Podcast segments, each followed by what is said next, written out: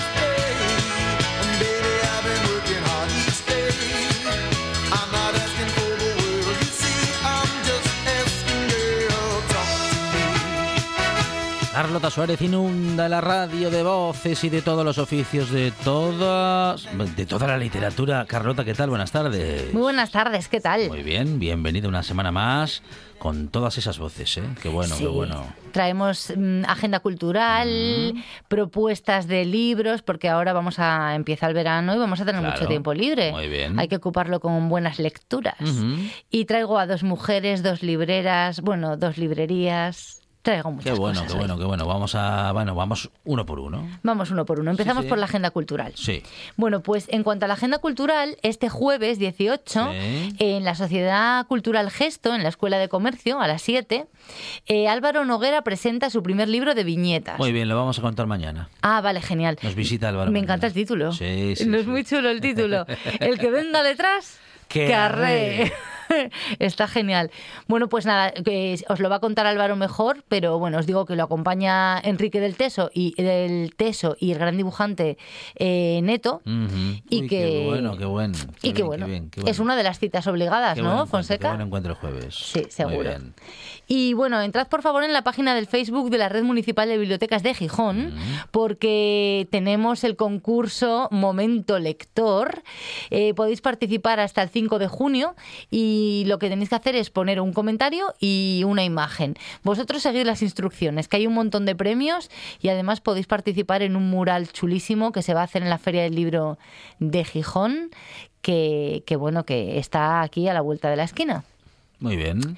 Y en Oviedo tenemos la presentación y firma del lado oscuro del tiempo de José Javier Souto este miércoles 17 a las 7 de la tarde en la biblioteca La Granja, en el campo San Francisco. Mm.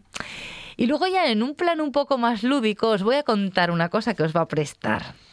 Después de 10 años, Sí. eh, la bueno, pues el barrio del Llano donde Sí. se encuentra, Ajá. donde estamos ahora, Sí, sí. va a celebrar sus fiestas. Ah, muy bien. Eh, va a ser desde el viernes 19 hasta el lunes 22. Ujú.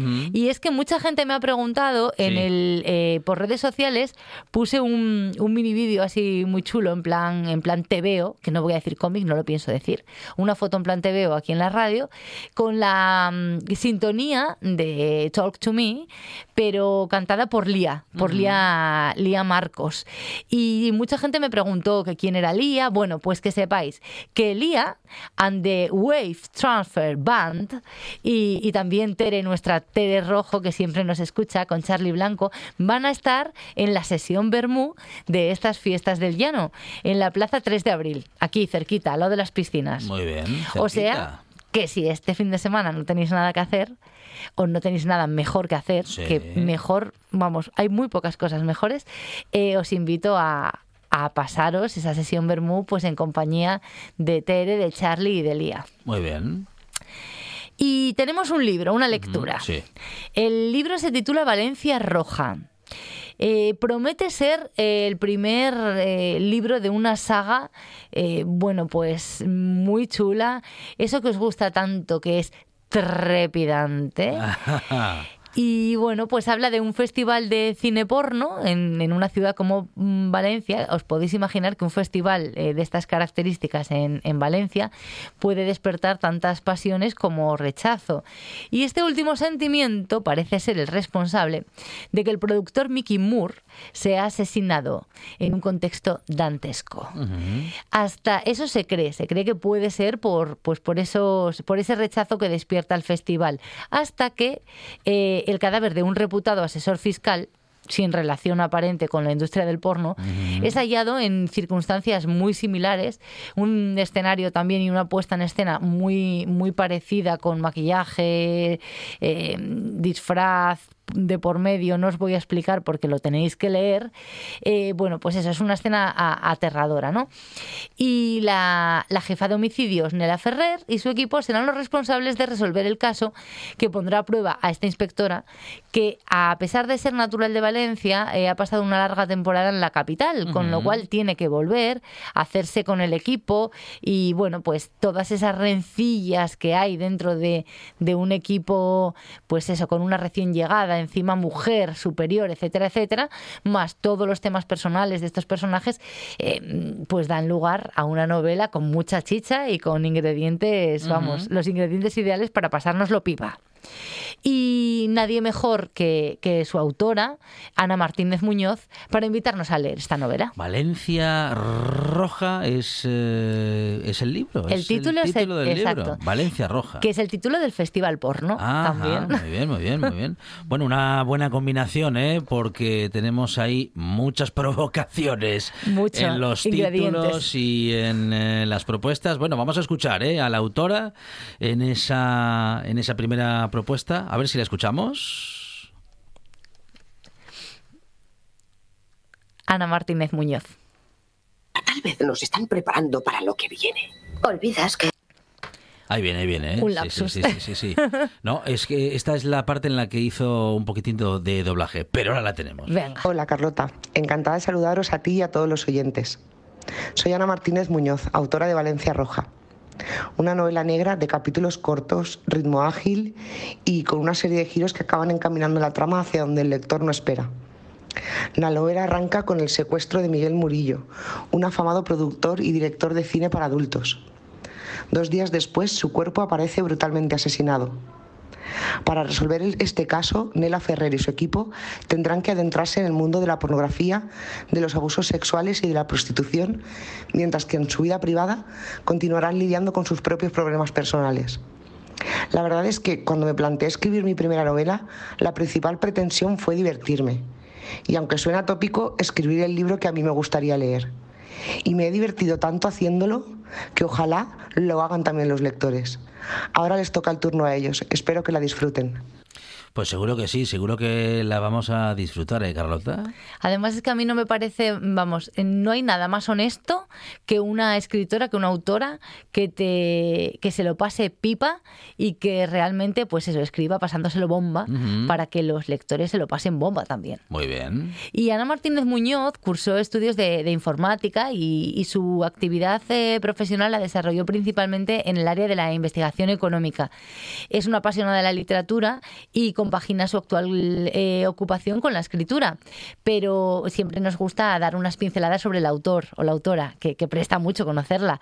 Pero para conocerla mejor todavía, le hemos preguntado a Ana qué libro la marcó. Pues el libro que me marcó fue el de La hija del espantapájaros, de María Gripe. Debí leerlo con unos nueve o diez años. Estaba, estaba guardando cama porque cogí la gripe y cuando la fiebre remitía pues me aburría como una ostra. Entonces, nada, pues me fui hasta la, hasta la estantería que tenía ahí todos mis libros de la colección del barco de vapor y, y me puse a buscar uno para, para leer.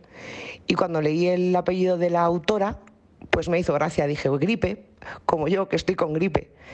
Y nada, lo cogí y la verdad es que no pude soltarlo. Me gustó tantísimo que no paré hasta que lo acabé. Y me marcó porque ese fue el libro que me convirtió en lectora. A partir de ahí me animé con la lectura y ya no he dejado de leer nunca. Benditos tiempos en los que se aburría uno y una de las, bueno, distracciones de los entretenimientos era leer y a la vez pienso cuántos lectores y lectoras nos estamos perdiendo últimamente eh, con esto de tener, bueno, otros estímulos y otras maneras de no aburrirnos, Carlota. ¿eh? Sí, totalmente. Mm, mm. Hombre, sí que hay eh, lugar para la esperanza, porque hablábamos el, el otro día en, de la red a la Sí, radio, sí. en que los jóvenes, en contra toda creencia popular, eh, aquí en España, entre los 12 y los 18 años, leen bastante y además Sí, leen en papel. Y, pero de todas formas, claro, eh, las series cada vez son tienen capítulos más cortos, cada vez tienen menos capítulos. Los libros cada vez son más cortos también, es decir, cada vez necesitamos más la inmediatez. Y hay que tomarse su tiempo. La verdad es que es algo que antes sí que hacíamos, pues, pues eso, ir a la estantería, además tener los ejemplares de libros de, de- de barco de vapor y ala delta, recuerdo yo. Ya que Ana eh, nos da pie, vamos a hablar antes de seguir conociéndola mejor de esa María Gripe. Porque mm, a mí me hizo mucha ilusión que eligiese este libro como o que este libro le hubiese marcado, porque María Gripe fue una escritora, una escritora sueca de, de literatura infantil y juvenil, que, que nos marcó a muchas, a, a muchas generaciones de lectores, porque eh, mm, recuerdo, mira, la hija del espantapájaros, eh, Agnes Cecilia, a mí Agnes Cecilia puede que haya sido el primer libro que, que me trató como a una adulta o que yo me sentí como una adulta. Y creo que María Gripe en esto tenía mucho que ver, eh, o sea, que supo captar mucho la psicología de los jóvenes, de los, de los niños y de los jóvenes. Eh, recordamos que recibió el premio Hans Christian Andersen, que fue traducida a un montón de idiomas. Ella nació en el 23, fíjate, y en Estocolmo. Y, y bueno, eh, vamos, que estamos hablando de que nació a principios de siglo. Y empatizó con, con jóvenes que nacimos en los 70. Y yo creo que el secreto estuvo en que nos trató como adultos, en el sentido de que entendió que a los jóvenes, a los niños, les preocupan las mismas, mm, las mismas cosas que a los adultos, que también se preocupan, que también hay que tocar ciertos temas con ellos, como el amor, como la muerte, como, como pues, pues todo tipo de sentimientos. Porque mm, muchas veces eh, parece que eso de esto es cosa de mayores, ¿no? Sí, sí, sí. Y, y yo creo que, que María Gripe supo, supo hacerlos muy bien. Me acuerdo de la trilogía que, ah, eh, de, aquella de las sombras. Bueno, los escarabajos vuelan al atardecer. Agnes Cecilia. Y la hija, bueno, el, el papá de noche me parece que se titulaba, que había otro que se titulaba también. Y la hija del espantapájaros, yo creo que fueron los libros eh, más leídos aquí en España por, por, las, por los chavales de, de mi generación y probablemente de la de Ana también.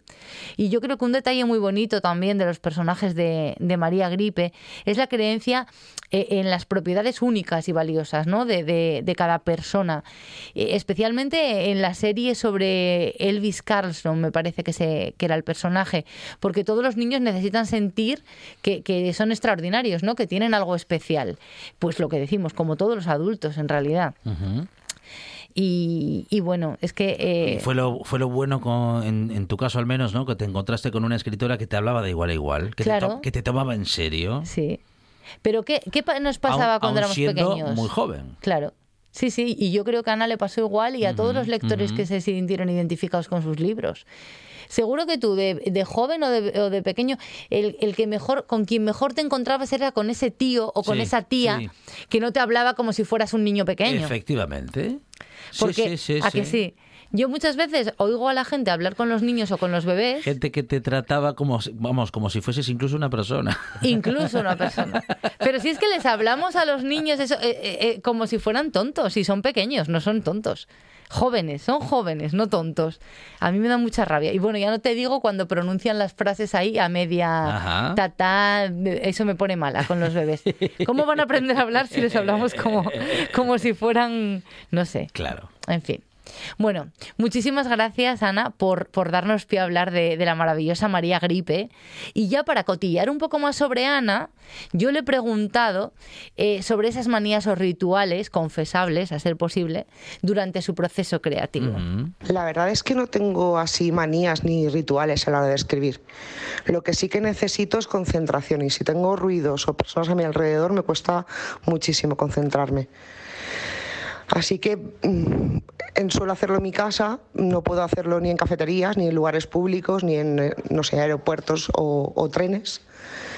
Y lo que sí que suelo hacer es ponerme música, pero necesito que sea o instrumental o que no conozca la letra porque si no me disperso con una facilidad tremenda.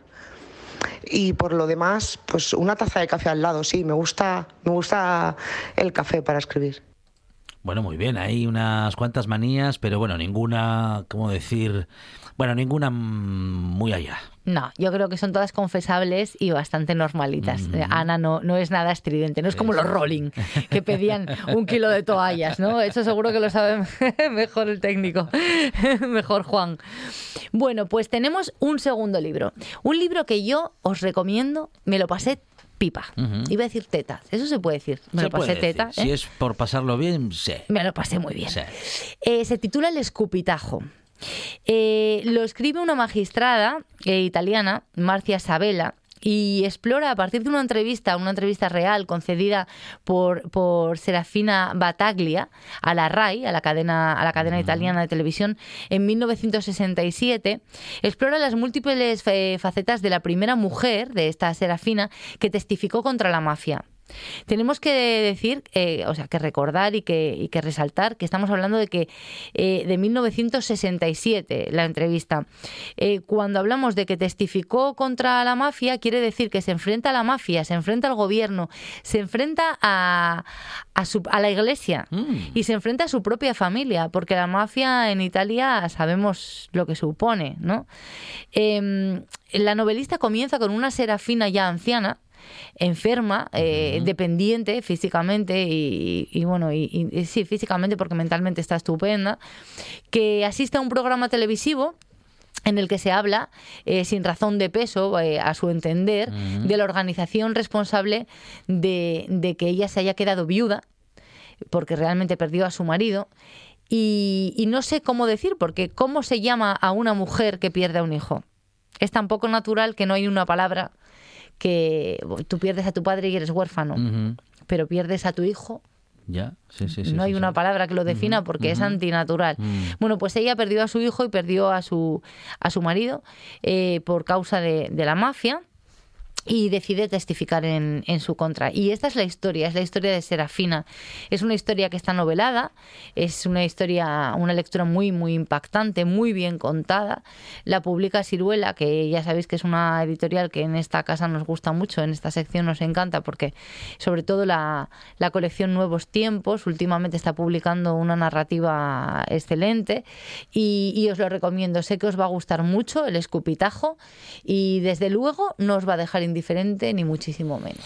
Pues eh, sabes que al respecto, y vamos a comentarlo en los próximos días, eh, desde el punto de vista lingüístico, efectivamente no hay una palabra que defina a, bueno, pues a una persona, un padre, una madre que ha perdido un hijo o una hija, pero eh, sí que hay un proceso a partir del cual la Federación de Padres de Niños con Cáncer eh, está desde el año 2019 proponiendo palabras para definir esta situación y una de las palabras posibles, y que todavía no ha sido aceptada, pero bueno, ahí está el proceso, es huérfilo, Huérfilo. ¿eh? que sería el término que propone la Federación de Padres de Niños con Cáncer para definir esa situación o para definir a ese padre, esa madre que ha perdido un hijo o una hija. Pues me parece genial.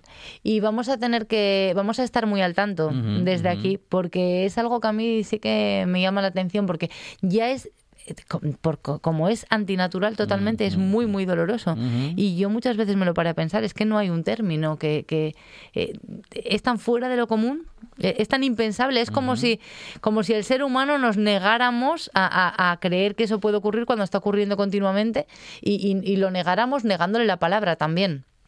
Así que me parece una buena iniciativa el buscar una palabra para definir eh, a un padre o una madre que pierda un hijo.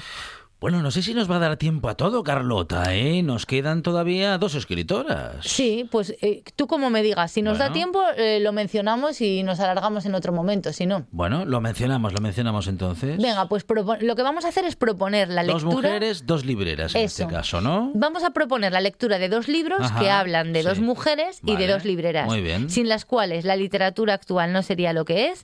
Y se trata de dos joyitas trama, dos libros publicados por la editorial Trama Eh, el último, el primero, pero que es el último cronológicamente porque es el más reciente, se titula Shakespeare and Company, como la librería, eh, y habla de Sylvia Pitch, que es la, la librera, y del segundo, que, que se publicó ya hace tiempo, hemos hablado aquí en esta sección, se titula La librera y los genios, y su librera es Francis Stiloff, cada una a un lado del charco. Eh, Sylvia Beach abrió Shakespeare and Company, la primera Shakespeare and Company en París, y la librera y los genios, Francis Stiloff, abrió su primera, su primera librería, Gotham Book Mart, en Nueva York, en la ciudad de Nueva York. Muy bien. Bueno, vamos a contar esas historias ¿eh? en la próxima semana. En la próxima semana la hablamos. Muy bien, pues con Carlota Suárez tenemos todas las voces eh, de todos los oficios literarios en esta buena tarde cada semana y todavía tenemos por delante muchas historias para seguir contando. Carlota, muchas gracias. Abrazote.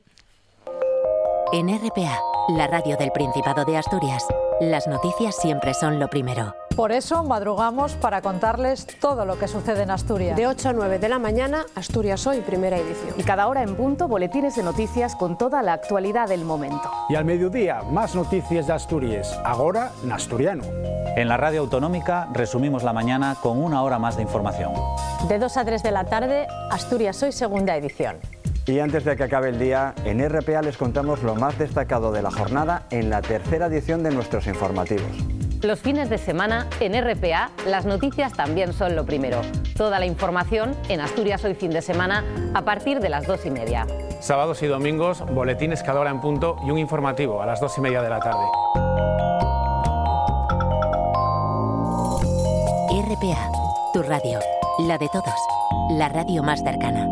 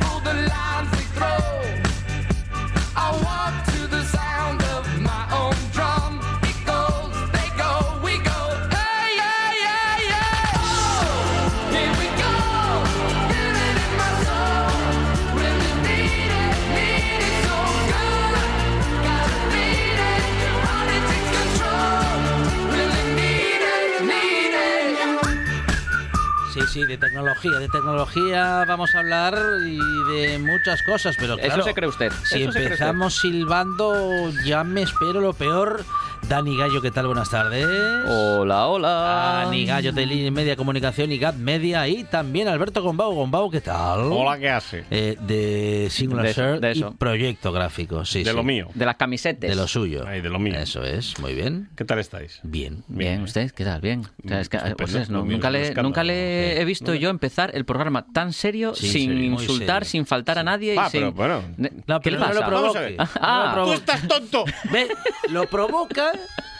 viene tranquilo, igual hasta ah, igual hasta iba a dar ahora tres o cuatro Pero es que- noticias No. de verdad. Pero es que me, me- No, no, perdona, mis noticias preocupado. son todas de verdad. Eh, no te no, confundas. de verdad. No, yo no, no daré una noticia falsa nunca. De Ah, verdad, no. serio. Ah, bien, es de cier- es verdad, cierto, es cierto. ¿Yo soy político yo Claro. ahora o qué? Sí. Sin insultar. No está en campaña, no está en, pan- en campaña Gombau. Oye, por cierto, ¿habéis visto no las se fotos? presenta. ¿Habéis visto las fotos de los políticos No, de pero no los, se en los puede- no? No, no se puede. No, no se puede. No, no voy a, no voy a Ni a nombrar ni ningún en contra partido de político. Nada, No, no, nadie. a favor es imposible. O sea, lo que hay que saber es. ah, Yo creo que se hacen las fotos Sí, de unos partidos sí, a sí. otros. Ah, ah, ah. Entonces es, el- es para ver quién a la peor foto. Eh, sí, porque sí. es que las hay que dan auténtica grima. Sí, y yo este fin de semana que estaba en Barcelona, Sí. que era la comunión de mi sobrino el pequeño, Ay, ¿qué tal la campaña por Barcelona? A ver. igual de horrible Igual que aquí. de igual de horrible que aquí. Sí, sí, vaya, hombre. Yo pensé que dijo, bueno, a lo mejor es aquí. Bueno, que me Barcelona, parece y tal. Bueno. Barcelona y tal, que hay sí. y tal. No, no, todos igual. Nada. Salen espantosos. Sí. Bueno, a ver, hay políticos que son feos. Sí. Pero bueno, eso, Que eso no- Hay cosas que no tienen arreglo. No o sea, tiene solución, eso Pero, no. Pero dentro de eso, Pero se una, puede- una buena foto se puede hacer. sí, sí. Vaya, una foto que transmita algo, pero Claro. no, no solo no, la foto es mala, Es sino que además no es- transmite es muy difícil nada. eso, es muy difícil, No, no, ¿eh? no, no es muy difícil. ¿No? Hay, se ¿Qué puede necesita? seguir ¿Un buen fotógrafo, una lo buena primero un buen fotógrafo, lo primero Sí. un fotógrafo o fotógrafa o fotógrafe, lo que quieras. Alguien que sepa manejar, Vale. para empezar que sepa manejar una cámara de fotos y que no le tiemble el pulso. Y que sepa hacer Porque hay fotos que están temblando. Dices tú, pero esto, pero ¿qué hicieron aquí? Esta fue la mejor que Sí, sí, esta es la mejor que tenían, Sí, no sí, sé. Fin, se, se hacían Nokia, fotos con el Nokia 30 3110 mejor que algunas, que no tenía ni cámara, pero bueno. Eh, a lo que íbamos, que a ver si... ¿cu- ¿Cuándo acaba la campaña esto? Ahora, ahora. Ya, eh, ya, ya. se- La semana o sea, que viene. porque me se pasa como con la Liga de vota- Fútbol. Votamos el próximo domingo. o sea ¿Este domingo ya? Este domingo No, el no, el siguiente. otro, el siguiente. El siguiente. 28. O sea que hasta el ¿Y la Liga? viernes... ¿Cuándo se acaba la Liga? ¿Qué le da más pereza con Bau, la campaña No o sé. la Liga de no, Fútbol? no sabría decirlo. no sabría decirlo. Pero Bueno, están ahí, ahí, ¿no? Oh, qué cansino todo. Me pasa también ahora últimamente, mira que yo nunca hablo de Fórmula 1 porque tampoco me No, interesa. a ver, eh, eh, ojo Pero con lo que dices. También me pasa lo mismo. Me da una pereza terrible y ya también hombre, me da no. pereza hasta Eurovisión. Porque bueno, este lo de- año- no lo he visto, he visto media canción y ya tuve bastante. Sí. Eh, en fin, Ya. No tengo más que decir. Este año va a tener el mismo comentario que suelen tener esos fuegos artificiales que algunas ciudades tienen en, en, digamos, en fiestas de verano y tal. Y la frase es, los del año pasado fueron mejores. Fueron mejores, sí, siempre. Sí. siempre. Oye, es- se le puede es- aplicar el mismo Es muy mítica esa, ¿eh? Los del año Los del pasado. año pasado sí. fueron mejores. No, no, Sí, no soplaba viento, se veían los fuegos, se veía. Aquí ya pasó algún año que no se vio nada, Sí, acordaos, sí, que algún sí, año sí, los sí. han lanzado y se queda ahí la nube de pólvora. Pasa al día siguiente y Claro, sigue la nube. Bueno, ¿qué vas a hacer? Eso son cosas Ah, eh, Pero sí, Oye, pero no, sinceramente, ¿eh? lo de Eurovisión, que haya ganado otra vez Loren, eh, ver, yo personalmente chica- tiene no. un poco de pinta de ser una canción un No, poco copita de algo, A ver, ¿eso no? es- Es a mí eso me da igual. Pero tú metes una chica que es una llena pistas nata y ¿qué, qué, esperas? A ver, Ya, ya, eh, ya. ¿qué, qué esperamos? ¿A- a- Ya. ¿Cómo se llamaba la de aquí? Paloma, Paloma ¿cómo era? Pa-. L, L, L, ¿no? No. ¿Cómo, cómo era? ¿Cómo- pero ¿cómo se Blanca llamaba la- Paloma. Blanca Paloma. Blanca Paloma. O sea, ¿qui- qui- la conocerá su abuela, que es la que la Oiga, votó, oiga, por favor, su que- familia, sus Muy- primos. Muy, respeto, Bueno, pero en- respeto porque Eh, solamente sí. ganó cinco puntos Claro. con el voto Bueno, popular, ¿eh? Su, y luego su los- madre, los- su abuela, su, su tía, la del pueblo, No. y los dos vecinos de su madre. No nos Bueno. metamos con ella, bueno. Pero Es bueno, un- yo qué queréis que Todo un mérito y un logro llegar hasta a ahí. mí me resultaba una canción que no pintaba nada. ¿eh? Sí, no, o sea, yo sigo pensando que teníamos que haber mandado a, A Serrat. a- no, Serrat ya estuvo en Eurovisión, ¿no? No, no llegó a estar. No llegó a estar. no, se no. negó. Ah, es Se verdad, negó. porque quería cantar en catalán. Bueno, esa fue, Es esa fue la razón o excusa sí, que él sí, dio al final, Sí, sí, pero, pero bueno. pues fue el año de Masiel. Sí, sí, sí, sí. Pero yo me acuerdo de cuando mandamos al, a este, no me acuerdo cómo se llama el actor, al Chiquilicuatre. Sí. Aquel año tenía que haber ido a la Casa Azul. Buah, qué buena Si la Casa, Azul, por con, favor. Con la educación sexual habíamos ganado. Porque aquella canción tenía de todo. Esa sí que sí que Pero, llena pistas, ¿eh? como somos unos carapijos, pues mandamos al Chiquilicuatre. Es lo que hay. Así va. Así Oye, nos va. chico, ganó el voto popular y se mandaron. Mm. Se fue para allá. Eh, en fin, el voto popular, ese es el problema. que dejamos votar a todo el mundo. En fin. Oh, oh, No, pero estamos hablando de Eurovisión. No, ¿no? en to- no, en Ah. general. En ge- a ver, en general. Bueno, incluso pero- en las reuniones de comunidades Sí, vecinos sí. debería de haber un criterio para poder votar. Claro. O sea, no. Es verdad. Sí, pero, sí, eh, sí. sí, Lo- sí. lo dice- Hombre, yo a algún vecino le prohibía que, No, yo, que mira, yo, votase. a ver, yo he estado en comunidades de vecinos en Sí. las cuales yo siempre he sido de hacer muchas cosas en los edificios porque pero, pero buenas claro. o malas. No, no, buenas, todas, Ah. además todas a favor de los vecinos pro- mayores y de más edad. En pro del avance. En pro de- pero sobre todo pensando en la gente mayor. La mejora de no- las O los que se están haciendo mayores. Sí, no, no, no porque yo ya pueda llegar a esa edad, Sí. que es, es algo que Sí. se supone, porque yo ante los 200, antes de los 200 no pienso irme, eh, pero porque hay gente mayor. Bueno, pues to- siempre son negativas hacer cosas y tal, aunque Eh. sea para, para que les vengan bien. Sí. Y yo a alguno, alguno ya le tengo soltado en alguna reunión, digo, no te preocupes, si estamos esperando todos que casques para poder hacer cosas. Claro. Y todavía se enfadan. Es verdad, o sea. Pero hay algunas cosas para la- las que no se necesita unanimidad. No, Ya, pero, ya, ya. pero Pueden votar, en, pueden pero- votar en Nada. contra igual. Pero pues que Nada. para eso que se queden en su casa. Nada, solicita el voto telemático. Así Tampoco, ya no, no, tampoco, no los no, ves. no, No, No. Lo, No. lo- lo más divertido de la. Si es que tiene algo divertido, una reunión de esas. Nada, eso no tiene nada divertido. Es el final. O sea, tiene dos Sí, partes sí, buenas. ¿Qué final? El, el inicio de la reunión, que uno ya sabe que, bueno, por lo menos ya empezó, y luego el final, que uno ya sabe que se lo quitó Pero, del medio. pero vamos a ver, las reuniones de las comunidades de vecinos además todas se hacen Sí. con un orden del día. Sí. Y luego están todos los vecinos que quieren hablar de su libro. Sí. Entonces, ¿para qué tenemos un orden del claro, día? claro. Es una cosa que me saca de. Porque ahí es donde entran ruegos y preguntas. Pero, Ahí antes de llegar meter. ahí, Sí. ya están ellos con su libro. Claro, o sea, claro. es una cosa. Mm, sí, sí, bueno, En fin. Bueno. Bueno, a es ver, series, películas. Venga, eh, Gombao, ¿has tenido tiempo de ver algo? Porque Sí, entre sí, viaje sí, y demás, sí, sí, he visto no... unas cuantas cosas. Aún estando de viaje en Barcelona. Ahora estando de ¿eh? viaje, sí. Hemos visto, seguimos viendo Ted Lasso, que la verdad es que está entretenida. Este episodio estuvo un poco rarete y tal, pero bueno, bien, vaya, mm, va teniendo sentido la serie. La de Ujú. mm, este hombre. Era la- ella era la presentadora de este año de Eurovisión, la, directo- ¿Ah, la directora del, Ah. del West Ham, uy, del. West Ham, madre de Dios. Sí. A- a- del Greyhound, no me Mm. acuerdo ahora cómo se llama el equipo, yo para los nombres de los equipos de soy malísimo, igual que para los nombres de las personas, que bueno, es igual, para mí son cosas que carecen de importancia. Eh, ¿Cuál, por- cuál, cuál primero? ¿El nombre de las personas? El que tú quieras, Manolo, o el que tú quieras, Federico. A lo que yo iba. Era la- es, la, es la dueña del equipo de fútbol donde entrena Tetlas. Sí. Rebeca, no me acuerdo. Bueno, es igual. Eso, y la verdad es que la serie está entretenida. Luego hemos terminado de ver, creo que lo dije el otro día, no, re- no, no, no, el otro día no lo habíamos terminado de ver. Hemos terminado de ver Star Trek Strange New Sí, World. sí, sí. Eh, el final es tan decepcionante como esperábamos. Es verdad, que comentaste que te quedaba el último episodio, ¿no? Y que, Malísimo, y que te esperabas que fuese un Una truño patatero. Pero truño patatero infumable. o Vaya, sea, hombre. Ni os molestéis en verla. La última. perdón, Star Trek Nuevos, Nuevos Mundos no. Star Trek Picard. Es que Ya. como estábamos viendo las dos a la vez, muy mal. Muy mal, muy mal. O sea, para eso vale más que no hagas nada. Luego hemos empezado a ver una serie, esto los niños de la ESO no lo van a entender, eh, que estamos viendo en Filming, que es Cosmos, con uno de los mayores divulgadores eh, científicos No que ha dado la historia. ¿En serio? Carl Sagan. Está, uh, Está en qué, Filming. Qué gran dato. Qué gran dato. El- Hay que.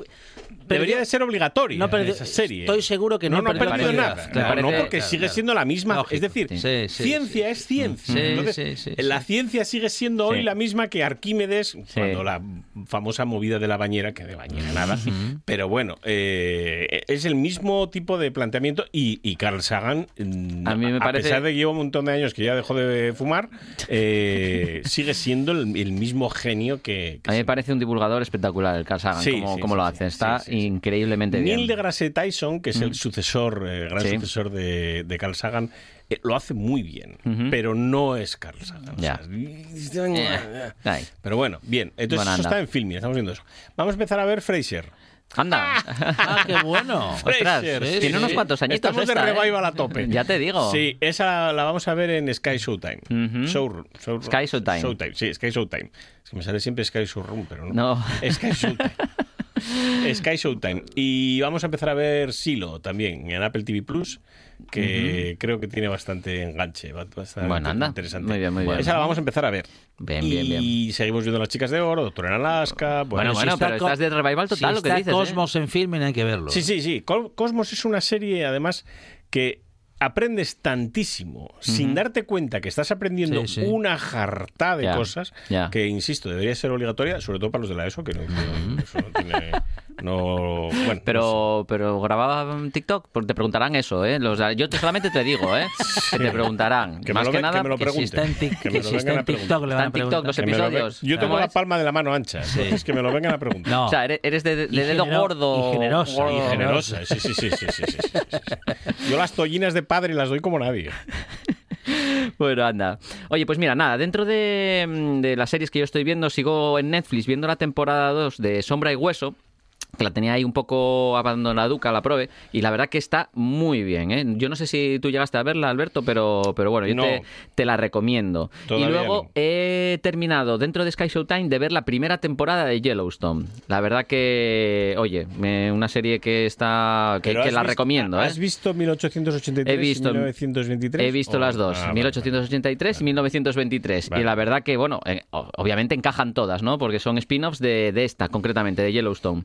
Y son cinco temporadas que está dentro de Mm. la plataforma de Sky Showtime y, oye, bueno, muy recomendada. Y luego he visto una película que digo, ¿de qué hacen esto? ¿Para qué hacen esto? He visto la película de Air, que trata sobre el Ah. contrato que firmó Ma- Michael Michael Jordan. con la marca Nike. Ajá. O sea, es una película O sea, para... es la historia del contrato. La historia del contrato, de, de las- de- de cómo se forjó y cómo... aquellas- Y de, de cómo aquellos- Michael Jordan aprendió a firmar. Y de aquellos, pla- aquellos playeros Sí, las que se primeras, hicieron famosos. las Air Jordan. Habla Ajá. de la creación de las zapatillas Air Jordan, O sea, del contrato que una, firmó. una película entera para eso. Eso- Una película se entera pa' llama- eso, Eso es un biopic. Eso no es una película, eso es un biopic. Pero es un biopic que- con pocos elementos para hacerlo. No, acordaos que yo he visto hace una- poco la de Tetris, que no sé si la habréis visto ya. No, no la hemos visto. Es una auténtica maravilla. Y, y- y tiene, bueno, espías, Sí, guerra fría, Sí, sí. eh, bloqueos entre naciones, corporaciones Sí, eh, enormes, o sea, lo Sí, tiene sí. todo. Pero bueno, aquí estamos hablando de Nike y de. Michael Jordan. Algo tendrá que, que contar. Sí, no, sí, sí, algo tienen que contar. La cuestión es que en América son profesionales en conseguir sacar una película del más mínimo eh, trozo de historia. Bueno, y ya. concretamente, oye, pues tengo que reconocer que sí, que ha marcado una época, un estilo y revolucionó el mundo de las zapatillas del deporte dedicadas exclusivamente al básquetbol. Y oye, deciros que, que bueno, que yo creo que también gracias a este contrato que firmaron, no solamente la carrera de Michael Jordan se vio, se vio, se vio muy bien, sino que Nike eh, resurgió porque estaba era de las Ah. últimas y estuvo estaba incluso hasta llegar a desaparecer lo que es la división de la creación de zapatillas de, de- de básquet. Así que bueno, sinceramente, eh, os, lo, re- os lo resumo. Al ¿merece la final, no? fi- firma, al final ¿no? firma. Vale, firma. Bueno, bien. Bien, estaba pensando yo que eran falsas las que llevaba yo, no, pero no, no, no. iba- Pues eso. Nada, y que, y que vendió una jarta y sigue ganando muchísimos millones de dólares gracias a que incluyó una cláusula dentro del contrato en el cual por cada zapatilla que se vendiese con su nombre se iba a llevar un, Un porcentaje. Un porcentaje. Bah, lo normal. Yo habría, habría hecho lo mismo. Claro, hombre. Sí, ¿no? Sí, sí. Bueno, pues nada, ya Me sabes. falta un poco de altura. Te- más. y te falta, o sea, eh, te falta Yo siempre me acuerdo saber de- jugar a baloncesto. No, si no serías, baloncesto, serías jugador de baloncesto. Yo he jugado al baloncesto O sea, un montón de años, pero a baloncesto... ¿De, qué? ¿De pelota o de...? No, no, Ah. no, no. pe- Lo que pasa es que a baloncesto de calle. Yo he hecho un baloncesto 3x3. Pero, pero usted que se mete tanto con nosotros por hacer deporte, ¿hubo un momento en su vida en el que hizo deporte? Porque para todo hay una edad, Claro. señores. Es que, vamos a ver. Mira, date cuenta. Yo A he ver, hecho tenis de mesa. A ver, te- y no se me te- mal. Tenis de mesa. Tenis sí. de mesa, pero ¿por qué? Esas cosas no hay que dejarlas. Hay que hablar con el presentador del programa que está Sí. buscando. ¿Qué estás buscando? eh, compañeros o compañeras de juego de mesa, de juego de- de, de- de pero de- ping no, pero pong, al mus no. De ping, no, al de mus también he jugado. de Ah, ping- de ping-pong. Claro, claro. Yo he jugado muchos años. Vamos, Incluso para jugar dobles, que eso ya es más Sí, complicado. pero también, también he jugado algún partido de dobles. He jugado béisbol. Sí. ¿Ha Ah, ha jugado usted a béisbol? béisbol? Sí. Ah, Be- ¿sí? De hecho, béisbol. este hombre lo tengo, lo pero- tengo bastante Pero deshecho. jugó sin, digamos, No, no, no, no. sin entender las reglas. y No, nada, no, los no, no, jugadores de jugando. béisbol no entienden las reglas jugando tampoco. de las No de lo- saben a qué yo fui de los primeros que jugó aquí en el Ah, campo de la laboral qué bueno. de hecho por eso tengo este hombro hecho una castaña Sí. porque yo era lanzador Sí, sí. y el- se el- me da bien Se Ajá. señala el se hombro, me daba se bien. señala el hombro derecho, se este señala el hombro derecho efectivamente luego he hecho escalada deportiva Mm, ¿Sí? sí, sí, yo he rascado pared bastante. Ajá. Con las rodillas de con todo, con la, usted- con la pared se rasca Uy. todo. bueno, lo menos posible, pero te rascas. He hecho muchos años, muchos, muchos años eh, ciclismo. sí, sí. Ciclismo de carretera fuerte, vaya. De, cuando, de cuando las carreteras eran carreteras. Ya. Y luego, ¿qué más he hecho? Lo que ah, baloncesto. Baloncesto jugué un montón de años Ajá. también. eh, pero lo que os digo, baloncesto de parque. Claro. Vaya. Lo que no he hecho nunca ha sido jugar al fútbol. Sí. ¿Para qué? ¿Para qué? No, pero Es está, los que otros deportes están bien, están bien. Petanca, Son- también he jugado a la petanca. Ah, este He hecho tiro con arco. Son muy Ajá. complementarios todos. Tiro con arco. Muy bien, muy eh, bien. Dardos, también se me Ajá. daban bien. Ah, y luego deportes un poco más de cabeza. Sí. eh, ajedrez también, Ajá. que también se me daba. Bueno, bien, bien, bien, bien. Y luego. ¿Dardos es un deporte? Los dardos es un deporte. Sí, Sí, sí, Aunque sea mucha aunque sea en, concentración. eh, Ah, y billar. en- aunque sean horas lectivas. Eh, también cuenta. Ah, Ahí dan puntos dobles. Sí. Pero- dobles. Futbolín, también he jugado al Pe- futbolín pero- profesionalmente. Pero bien, o sea, Sí, futbolín sí, bien, sí, sí, con sí. criterio Sí, y sí, tal, sí, bien, sí, bien. sí. Tengo que decirle que los puestos estos de barraca, de feria, en el que hay los globitos y tiene que usted tirarle con Eso los no es dardos, eso no es un deporte No, de eso dardos. no es un ¿eh? deporte, no, no, no, para no. ganarse ahí el peluche, no, no, no, no, no. es deporte. Y eso, al ¿eh? billar, también he jugado al Ah, billar. Estuve, al billar estuve federado y todo, pero me aburría. Al billar, al americano. Al. Sí. Sí, sí, sí. Me aburría sobre todo porque Ya. luego en las competiciones la gente se pone muy nerviosa. Ah, sí, sí, sí. Y yo Mm. cuando vas a jugar a algo y el que con el que estás jugando empieza a discutir, yo, Ah, yo no vengo aquí a nah, reñir. Claro, no, Nah. no, no. No. Pero para todo hay una edad, señor, Claro, señor claro. Gallo. Perfecto. ¿eh? Sí. Es decir, Claro. usted ya no está en edad. Sí, sí, yo estoy en una edad No, y el- maravillosa. Y, nuestro amigo Juan, Nada. que está ahí a, a- Mira, Juan- agazapao, Juan tampoco. ha hecho tenemos- muy bien. Tenemos a dos grandes representantes Nada, del nada, que no, que hockey no, que no, que Nada. no, en que nuestro no, país. Y, no. y- y Dani Gallo, además. Que se van a hacer daño. Categoría. Se van a hacer daño. Categoría importante. No, hombre, no. Representando a la selección Pe- española. Pero que Máster, no, la vamos a ver, pero en realidad ellos van, hacen que juegan, se, se reparten los premios y luego se van al bar. ¿A quién quieren engañar? hombre? Nada, sí, tienes toda la razón. Van por el tercer, Entonces, van por el, van por el tercer tiempo. Sí, claro. Ah, Bueno, también- nada, entonces- También he hecho esquí y patinaje. No sé, yo es que he hecho Vamos, muchos deportes. vamos, es que está usted una, car- una carrera. Ah, y atletismo, también hice atletismo. Lo de correr por el parque delante de la policía no se considera sí, atletismo, sí, ¿eh? se considera, sí, sí, se considera. Porque sabemos que usted, hombre. su vida en el parque Se es. corre- tanto- no, no veas, se corre muy se rápido. corre muy rápido, hombre. Bueno, ahí bates auténticos récords de velocidad. Sí, sí, sí, sí. Bueno, Bueno, anda. hemos conocido buena parte de la experiencia vital y profesional de, De Alberto uno, Gombau. sí, sí. Hoy nos ha sorprendido con la práctica del deporte. A mí me ha dejado completamente. Él, que es una persona que hoy en día, pues prácticamente... Pues no, no, ni prácticamente ni no. O sea, el deporte Sí. no es salud, es mentira. Ajá. No, Ya, no. ya, ya. Caminar, salir a dar paseos, Sí. eso sí es salud. Sí, Pero no. cualquier esfuerzo físico que, que a partir del... Pero, yo por tengo- ejemplo, andar en bici en, la- en una senda está bien. Eh, pero eh, vamos a ver, pero en una senda mm, con cuántos años? Porque si van mis sobrinos que tienen Sí, 14 y 9, sí, sí. me parece bien. Claro. Pero una persona de 53 años ya no está para ponerse No unos puede- culotes. Ah, no, no. No, no está Es para ir en mallas por la calle, no. Ay, ay, No, ay. Pero la porque van con la es barriguina colgando encima Pero de es la senda, la de- senda es no, guapa, Que no, hombre, que hay no, que naturaleza. no me cuentes historias. No, No, que- no, cuela. Todo no hay que lo hacerlo bien y en su cierta Para medida. todo hay una edad. No, hay que No, hacerlo no, bien para y en su todo hay cierta medida. No, no, no. Igual que hay una edad para morirse, para todo hay una edad. No me fastidies. Vais a acabar bancando vos, nenos. Ay, bueno, anda. Del vamos a deporte se intentar- sale. Sí, sí, sí, en algún, en algún momento. Pero bueno, de momento yo no voy a salir. Muy bien. Y eh, voy a intentar enderezar la sección y dar alguna noticia tecnológica. A ver, a ver, ahí vamos, estamos, ahí vamos. estamos ahí. En esa dirección. Oye, mira, eh, tengo que comentaros una cosa que me ha llamado mucho la atención y es que Conocemos estos pequeños dispositivos que son los AirTags eh, que fabrica la empresa Apple, el cual eh, nos sirve, pues, eh, por ejemplo, para localizar las llaves si las perdemos, para poner en una mochila cuando vamos de viaje y también no extraviarla y poder ¿Dónde- localizarla con dónde- nuestro. ¿Dónde se vende eso? Lo vende en la página de Apple, eh, hay los dispositivos, concretamente los de AirTag, que son de Ah, esta es de marca. Apple, no- no hay los hay otra- también de más marcas, marcas, que se puede utilizar con dispositivos Android, pero concretamente me ha llamado la atención una noticia que dice que el alcalde de Nueva York Sí. regala 500 AirTags para combatir el robo de coches. Y es que concretamente la gente lo que hace también es utilizar este dispositivo para ponerlo dentro de su vehículo, bien sea un coche, bien sea una motocicleta o un monopatín o una bicicleta, para, eh, pues si se lo sustraen, pues poder localizarlo y encontrarlo. Pero lo curioso de todo esto es que es tanto el índice de robos de vehículos en la ciudad de Nueva York que incluso el alcalde ha tenido que coger y decir, oye, pues mira, vamos a regalar estos dispositivos para que los propietarios lo pongan dentro de los vehículos e intenten por lo menos localizar su, su coche si se lo llegan a robar.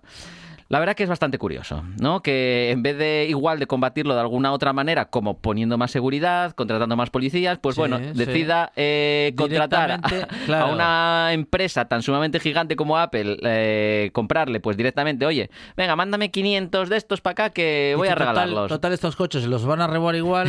Efectivamente. Ponles algo para saber luego dónde están. Efectivamente, oye, pues la verdad que es bastante curioso y bueno, esperemos que inviertan en más seguridad y no concretamente en comprar cosas Apple. Que no lo metan en la guantera.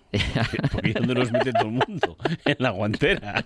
El otro día tengo un amigo que me dice, le he puesto al coche Ah, un AirTag para que no me lo roben. Y según me lo dice abro la guantera, digo, pues Toma. guárdalo en otro sitio, anda. Ay, madre mía. Tiene que estar escondido. Hombre, bueno, por Dios, Claro. por menos. En ¿Eh? fin. Claro, claro. En fin. Bueno, al final es un. No es, bueno, ni más ni menos que un localizador, ¿no? Sí, es un localizador, que por cierto, hay veces que se utilizan para seguir a personas. Hay aplicaciones que son Son capaces... esos que se ven en las series que le No. ponen a los mafiosos No, no, no, en no. el depósito de ese es el de la película. Esos solo son en las series. Ah. Sí, esos solo son en las series. Igual que estos micrófonos que ponen en las series, a mí Sí. me hace una gracia cada vez Sí. que ves uno de esos. Le, le ponen un micrófono en el dobladillo de la chaqueta. Y no se da En el cuenta. dobladillo de la chaqueta. Para no se da cuenta ya de que lleva un micrófono. claro, la- como lleva una batería que es una central nuclear de, iones de tritio, no pesa eh, y dura eternamente. Entonces se va a 14 kilómetros de donde está el coche con el que lo están vigilando y y cuando se ponen a hablar con los mafiosos rusos, no solo se oye perfectamente, sino que ya les da la traducción simultánea. A mí es una cosa que me alucina, pero muchísimo. Digo, pero esto, ¿de dónde lo habrán sacado esta gente? Bueno, en fin. Bueno, os voy a dar una noticia de las que a mí me gustan. Venga, Eh, venga. Porque son de estas de las cosas que- importantes, relevantes. Sí, relevante porque son de estas que te dices tú, mm, pues al final, como especie, igual tenemos un, un aquel. Yo ya sabes que tengo poca esperanza en la especie humana. Soy más de Ya. perretes, gatetes, cualquier Sí. animal es mejor que un humano. Bueno, pero a lo que vamos. Eh, han operado un feto. Le han hecho una operación de cerebro. Impresionante. El bebé Mm, en cuestión tiene ya siete semanas y le han operado con 34 semanas dentro de su madre. El bebé en cuestión, bueno, ahora bebé porque ya es nacido, el bebé en cuestión lo que tenía era una, una afección que se llama, es un coágulo de sangre que se produce con una, eh, espera que lo acabo de perder, una malformación de una cosa que se llama vena de galeno, que es que hay dos, dos venas que se, como que se intentan unir y eso provoca una- un embolsamiento de sangre en el cerebro. Bueno, pues lo que han hecho ha sido operar el cerebro de este bebé con 34 semanas dentro de la madre y corregir esa malformación que, bueno, es un- en principio la- ha salido todo impresionante. estupendo porque el bebé ya ha nacido, Mm, tiene sí. semanas, está estable, no hay ningún problema. Cuando es una, una afección que puede provocar incluso la muerte, pero bueno, puede provocar daños cerebrales, Sí, tal, sí. bueno, en fin. Una cosa... Estas cosas son se- increíbles. se te pone la piel de gallina cuando ves estas cosas y ves el vídeo y, y alucinas en colores de cómo los médicos a veces mm, parece que hacen milagros, porque es, es increíble. Sí, sí, efectivamente. Es que Y los instrumentos que tienen que Y el utilizar. es- es tremendo. mm, Pequeño, diminuto, todo al milímetro. Bueno, impresionante. ¿eh? A mí me gusta, por ejemplo, cuando voy al dentista, eh, que por cierto, mañana tengo que ir, eh, y te hacen cualquier cosa, a mí me gusta porque me gusta ver el instrumental que usan. Y yo me hago fotos. Eh, y hago fotos al instrumental. Es alucinante. O sea, cuando empiezas a usar que si un microscopio para hacerte Sí. un no sé qué dentro Mm. de tal, es, es una cosa mala de la vida. Pero se hace fotos, se hace selfies en el dentista. Ah, No, les digo a ellos que me hagan fotos. Sí. Sí, yo me hago fotos de cualquier cosa Con que me pasa. el- Sí, con de el- cualquier cosa que te ton- pasa. Con el tono, Ah. así. Sí, con todo, con todo. Sí, sí, sí, Ay. tengo fotos de todo. Sí. Me quitaron una- ruido, ¿eh? os, voy a, Uf, no os le- voy a narrar una mire, cosa. Mire, le tiene, le Uf. tiene fobia al dentista. Sí, Buah, ¿por es que no, Ah, ese, no, ese no. ruidito que hace el... Le hice, le hice el, ru- el El sonido y... Buah. Ya le, me viene, le dio otra vez. Lo recuerda y ya le da Sí. otra vez. Ah, no, pues ya dentista- bueno, yo al médico en general voy muy tranquilo. Me quitaron en una ocasión un quiste pilonidal, que Ajá. para el que no lo sepa, un quiste Sí. pilonidal es un, una- un quiste Sí. que se forma donde la espalda pierde su nombre. Ajá. Eh, sí. En Sí. principio dijeron, nada, esto no va a ser nada. mm, Sí. Y cuando se pusieron a abrir, vieron que era más grande. Y Ya. lo que yo oí al médico fue decir, ahí va. Y yo allí en la mesa y le dije, oye, ¿te das cuenta que estoy aquí? Sí, eh?". sí. Y me dice, no, es que es un poco más grande de lo que pensábamos. Claro. Bueno, total, que me lo quitaron y por el agujero, porque te Sí, dejan el agujero, sí. se veía el hueso, o sea, se Ah, veía mi coxis. sí. Tengo Oh. fotos, tengo fotos de todo ¿Le, el le proceso. pidió usted foto, Claro, por supuesto. No, no, foto, no, no, foto por supuesto. selfie? Tengo fotos de todo el proceso de reconstrucción, de cómo la carne se va regenerando dentro de ese Ah, agujero. Es ajá. impresionante. Wow. Muy Son bien. de esas cosas que te Por ponen- favor, eh, cuando vaya a tu casa que me enseñes las Ya fotos de tu ya te las 20 aniversario de boda, no me enseñes esas Ya verás, fotos, ya por verás, favor. ya verás qué chulo, ya verás qué chulo. Parece, parece como hamburguesa cuando se va No, no, Sí, sí, sí, no, sí. Vamos, vamos a, vamos a dejarlo ahí. Vamos a merendar, ya que estamos con la Oye, hamburguesa. venga, venga, rápido que... Vamos a merendar ahora que hemos logrado que todos nuestros oyentes dejen de hacerlo. Ahí estamos, ahí estamos. Oye, la gente, vamos a ver. Oye, si te mira. a una intervención habrá Sí. que aprender algo y Claro. es interesante. Acabamos de hacer que Asturias se entera Sí. primero. eh, Encoja los dedos no- de los no- pies. No coma, no coma hamburguesas y saque sus AirTags de la guantera del coche. Bueno, con lo cual, mal, oye, oye, somos una, una radio social. sí, efectivamente, hemos conseguido algo. Bueno, y ahora vamos a conseguir que la gente entienda que esta... Por cierto, ¿os habéis dado cuenta cuántos años llevamos merendando en la radio? Llevamos por lo menos más de cinco años. Sí. Nos hemos comido lo, que, lo que nadie Lo se comería. peor que hay. Así dicho, suena muy mal, ¿eh? pero todavía no hemos repetido. Ya, O sea, ya. ¿qué cantidad ¿Cuánta de- man- mandanga hay, eh? Vamos a dejarlo. A ver, esto que nos vamos a jincar hoy lo Venga. hemos comprado en el Lidl. Lidl. Se llama Grandino, son unas galletas de crema de avellana. Mm, no sé A- yo. a ver, Bueno, bueno. valores nutricionales. Esto Na- tiene cero. por cada 100 gramos, el paquete es de 200. Venga. Por cada 100 gramos tiene 517 kilocalorías. Ostras. O sea, este paquete Da para subir... eh, mil calorías. eh, con eso mm, fin. subo y bajo al coto mm, 27 veces sin necesidad de alimento durante una y semana. aún así estarás alto de colesterol. De grasas tiene 27,7, de los cuales saturados son 12,6, hidratos de carbono 59,5, de los cuales azúcares 40,2, fibra alimentaria 3,3, proteínas 5,8, sal 0,62. A mí lo que más me aterra de estas cosas es que esto se lo dan a los niños para merendar. Sí, sí, Yo sí, no lo consigo Ya, entender, ¿no? Ya, ¿eh?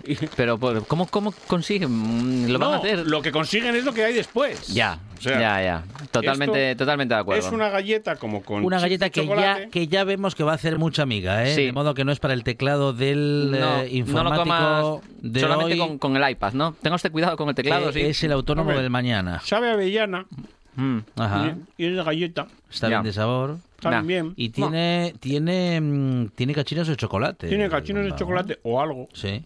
¿Y dónde se supone que está que la crema, chocolate. crema de avellana? Dentro, dentro. Ah, dentro, dentro.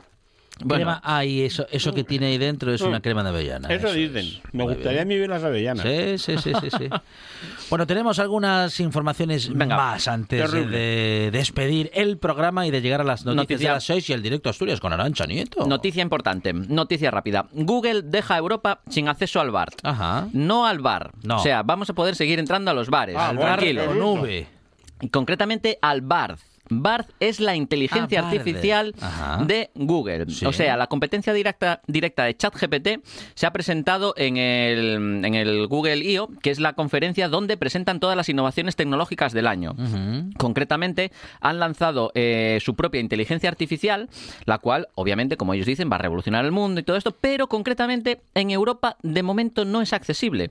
Y esto ha llamado mucho la atención porque, bueno, cuando lanzan estas tecnologías, la cual está disponible ya en más de 180 países, eh, pues bueno, Europa suele ser una de las principales en, eh, en adquirirla. Pues bueno, concretamente vamos a tener que esperar, no sabemos muy bien por qué, pero no está accesible desde aquí. Me preocupa tanto como la liga o los partidos políticos. Pues estamos con las preocupaciones de Alberto Gombau que no van en la misma dirección que la de la mayoría de los españoles, pero claro, Alguien se equivoca. por eso él está con nosotros y nosotros celebramos que siga. eh, bueno, pues no sé si lo celebramos. pero Bueno. bueno, aquí estamos.